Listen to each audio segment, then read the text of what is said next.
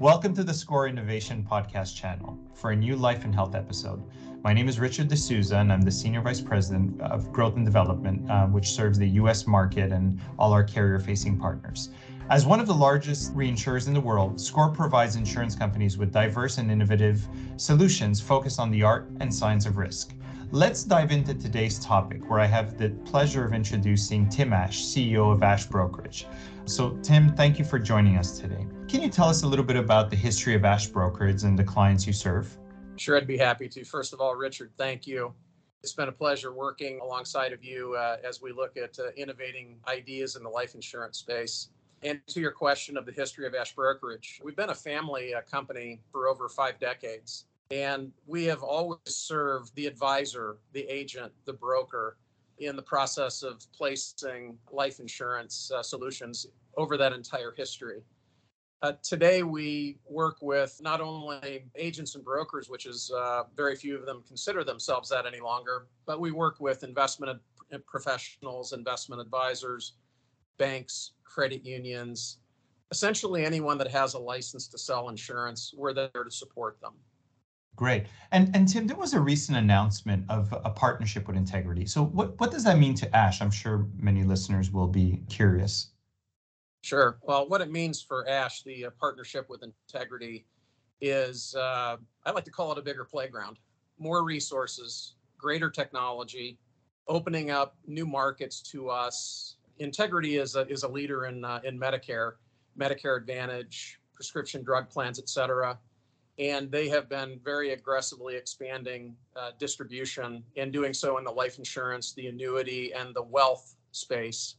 So that partnership for us is giving us access to some of the smartest minds in the industry and enabling us to continue to invest in uh, in our business, not only in our traditional distribution, but looking at the investments in technology that all of us need to continue to make. We just have a bigger uh, partner now that we can do that with and be, uh, I would say, a further diversified company. Okay, great. Thank you. I've always found your company to be quite progressive with the use of technology in your business and for your partners. And, you know, and a lot of times you think of very established companies and you don't necessarily equate them with having, you know, cutting edge technology and, and investing in kind of progressive technology stack. So, you know, can you talk a little bit about your tech strategy and how that was established and, you know, and, and really what you aim to achieve through your, your business with that? Sure. Well, I think it has to start with a core foundational belief. And that is no matter if you're one year old or 50 years old, like we are, you have to constantly be evolving and innovating, or you're going to be left behind. And, and so we've had that built in our DNA from the start, where we always want to invest in technology or solutions that make it easier for the placement of whatever products are that we are distributing, whether that's a life insurance, disability income, or anything in the space. So that culture of investing back into the business, we've always had a heavy uh, R&D budget for building things and it's always been to make it in the in the light of how do I make it easier for our clients, our customers to do and conduct business in, a, in an easier fashion. And that's been the role of back on our history. We've had that going on for again for decades. Now the pace at which we're seeing investments in technology has uh, accelerated much more rapidly in the last five years than it probably did the prior 45. Yeah. And so you have to stay uh, on top of it. And then I'll, I'll close with this comment on that. We, while we're 50 years old, we have to behave like we're a startup mm. and, and bringing that attitude to the business, never resting on our laurels and and saying there must be a better way and then to align with the right partners to to bring it all together because you can't do it yourself Thank you. So you just mentioned that your organization over 50 years old and so you've seen a lot of life insurance over those years not that you've been personally doing it for 50 years yourself but you know you've definitely seen a few decades of you know life insurance distribution and what do you think is needed to keep evolving life insurance offerings to stay relevant with you know the changing consumers and and market of evolution Sure. So there's a lot going on. Certainly, technology has affected all of our lives as consumers in the whether you live in the uh, want to call it the Amazon economy or or what have you, where we we want a good or a service, we point, click, and go. It's in our inbox. And unfortunately, life insurance and other products that are underwritten don't follow that same path of ease of purchase. And so, what I believe in order for us to stay relevant in the, say, the life insurance business, we have to consistently find ways to make it easier and easier and easier to implement the uh, ownership of life insurance. I also think there needs to be uh, transparency in certain products, like namely cash value life insurance. You know, term life insurance is, is very basic, very simple, easy to understand. Uh, so it's more process driven, but cash value life insurance has more uh, complexities to it. So I think simplifying that and and also education needs to be uh, evolving uh, in the space because when I first started in the business, 95% of the people I spoke to every day woke up and said, I'm in the life insurance business. Mm. Today, it's less than 2% will say they wake up every day and are in the life insurance business. So if you can imagine the 98% that we're serving that wake up every day saying, I don't make my money from the, the sale of life insurance, it, it's secondary or tertiary in my business. You have to make it easy. You have to make it simple for them to do that. And that's with the paperwork side to the, uh, and I'll say the digitization of the paperwork and the process of underwriting. So all of that's a, I've said probably too much, but I believe it's all about how do you make it easier because fewer and fewer people wake up and say, I'm a life insurance salesperson.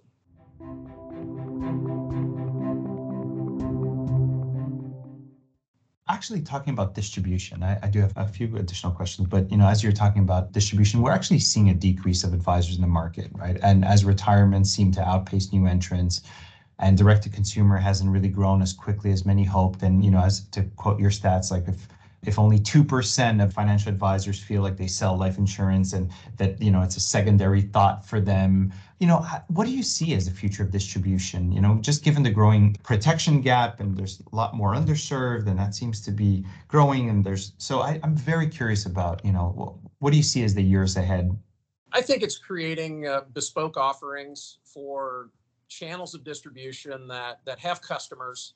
And our job is to connect that customer with an insurance product or a solution that's going to to meet their needs. So I think the convergence of data, information, education, and then having an implementation approach that's more modern and customary to how again we consume goods today, uh, with it mm-hmm. being technologically proficient and intuitive, things along those lines. We've seen the career agency systems dwindle and change, right, over time, you know, whether it's name, I don't care, name the companies. I do believe that there will be more of, and we're seeing it right now, and I'm seeing in particular at Integrity, their middle market strategy and, mm-hmm. and bringing in people, training them, coaching them on how to offer insurance products.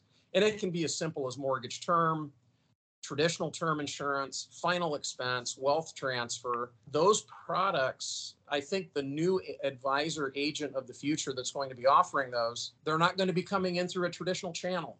So that I believe is going to be where we see new people entering the uh, the business.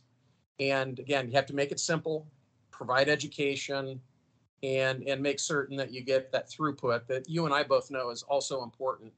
Applying for life insurance and getting a policy on the back end is is what you know we're in the business of doing and protecting families, protecting lives, and again making it easy and and uh, accessible and, and and having people make informed decisions is is really where the future is you know listen we're still going to have northwestern mutual and mass mutual new york life and some terrific career agency systems and they're going to bring in people but they're still not able to, to meet the demand for this coverage shortfall that we know exists in the uh, in the states. Yeah. I know absolutely. Thank you i totally agree with you changing gears a little bit, I often look at my, well, I use an Oura ring and you are the individual who tipped me off to it. And I was fascinated when we first, uh, I first saw it and got into it and, you know, ended up uh, using one. Now I use it literally every day and I keep it on. And we've often discussed the intersect of, of health and wellness and life insurance and the applicability. And I know there's, you know, obviously there's John Hancock that has quite a bit of success with, with the Vitality product. They've been a great pioneer in, in the market. Would love to know your thoughts about health and wellness and how that intersects with life insurance offerings and, and how you see that, especially from a really uh, distribution angle. Well, I like to approach things, I like to think with a common sense attitude and awareness. As a reinsurer and as a life insurance company, the only relationship that right now the insurance company has with the client is a late notice, a grace period notice, and a bill. Mm. So when I think of the relationship that should exist between the policyholder and their life insurance company and reinsurance, not many times, I would say 99.9% of the time, the consumer doesn't know there's a reinsurer. They just know they bought a policy from XYZ life insurance company. But the importance of having, I think, a relationship and a connection to that insured and doing it through uh, devices, doing it through engagement, whereby there is a, a system of reward. Hmm. Uh, I think that's what the consumers will gravitate toward. You mentioned John Hancock Vitality, and this is certainly not a commercial there. I'm a Vitality customer and I engage with my policy every week, whether it's staying on point with whatever my status is, because, you know, part of it, there's the competitive side of it, right? Mm. People want to, you know, know that, hey, if I do this, then I get that. It, it's the uh, a reward system, but it creates loyalty. And I think that's where the insurance industry has been transactional in the sale of product and and not making that connection. Now on the mortality side of things, if you have someone living 18 months longer, 12 months longer, two years longer, as an insurer, I'm, I'm, sure your, your actuaries say that's a really, really good thing. And if we can do that by engaging the client and catching things early or seeing that there's some behavioral things that are enabling us to improve the life and longevity of that individual, that's a really, really neat connection. And I don't know that there's any other product out there that you could do that with. So there, there's a heck of a lot of, and you and I have talked about this uh, on a number of occasions. There has to be a way to create that intersection that you said of bringing health, bringing wellness, and having it be with the most interested party out there. That's the insurance company issuing policy. Totally agree. Well, Tim, thank you. As always, this has been a pleasure to speak to you and have you share your thoughts with us. And I hope the listeners uh, enjoy it and, you know, really to be able to hear from someone who has as much industry experience. Thank you so much, Tim. It's my pleasure. Thank you, Richard.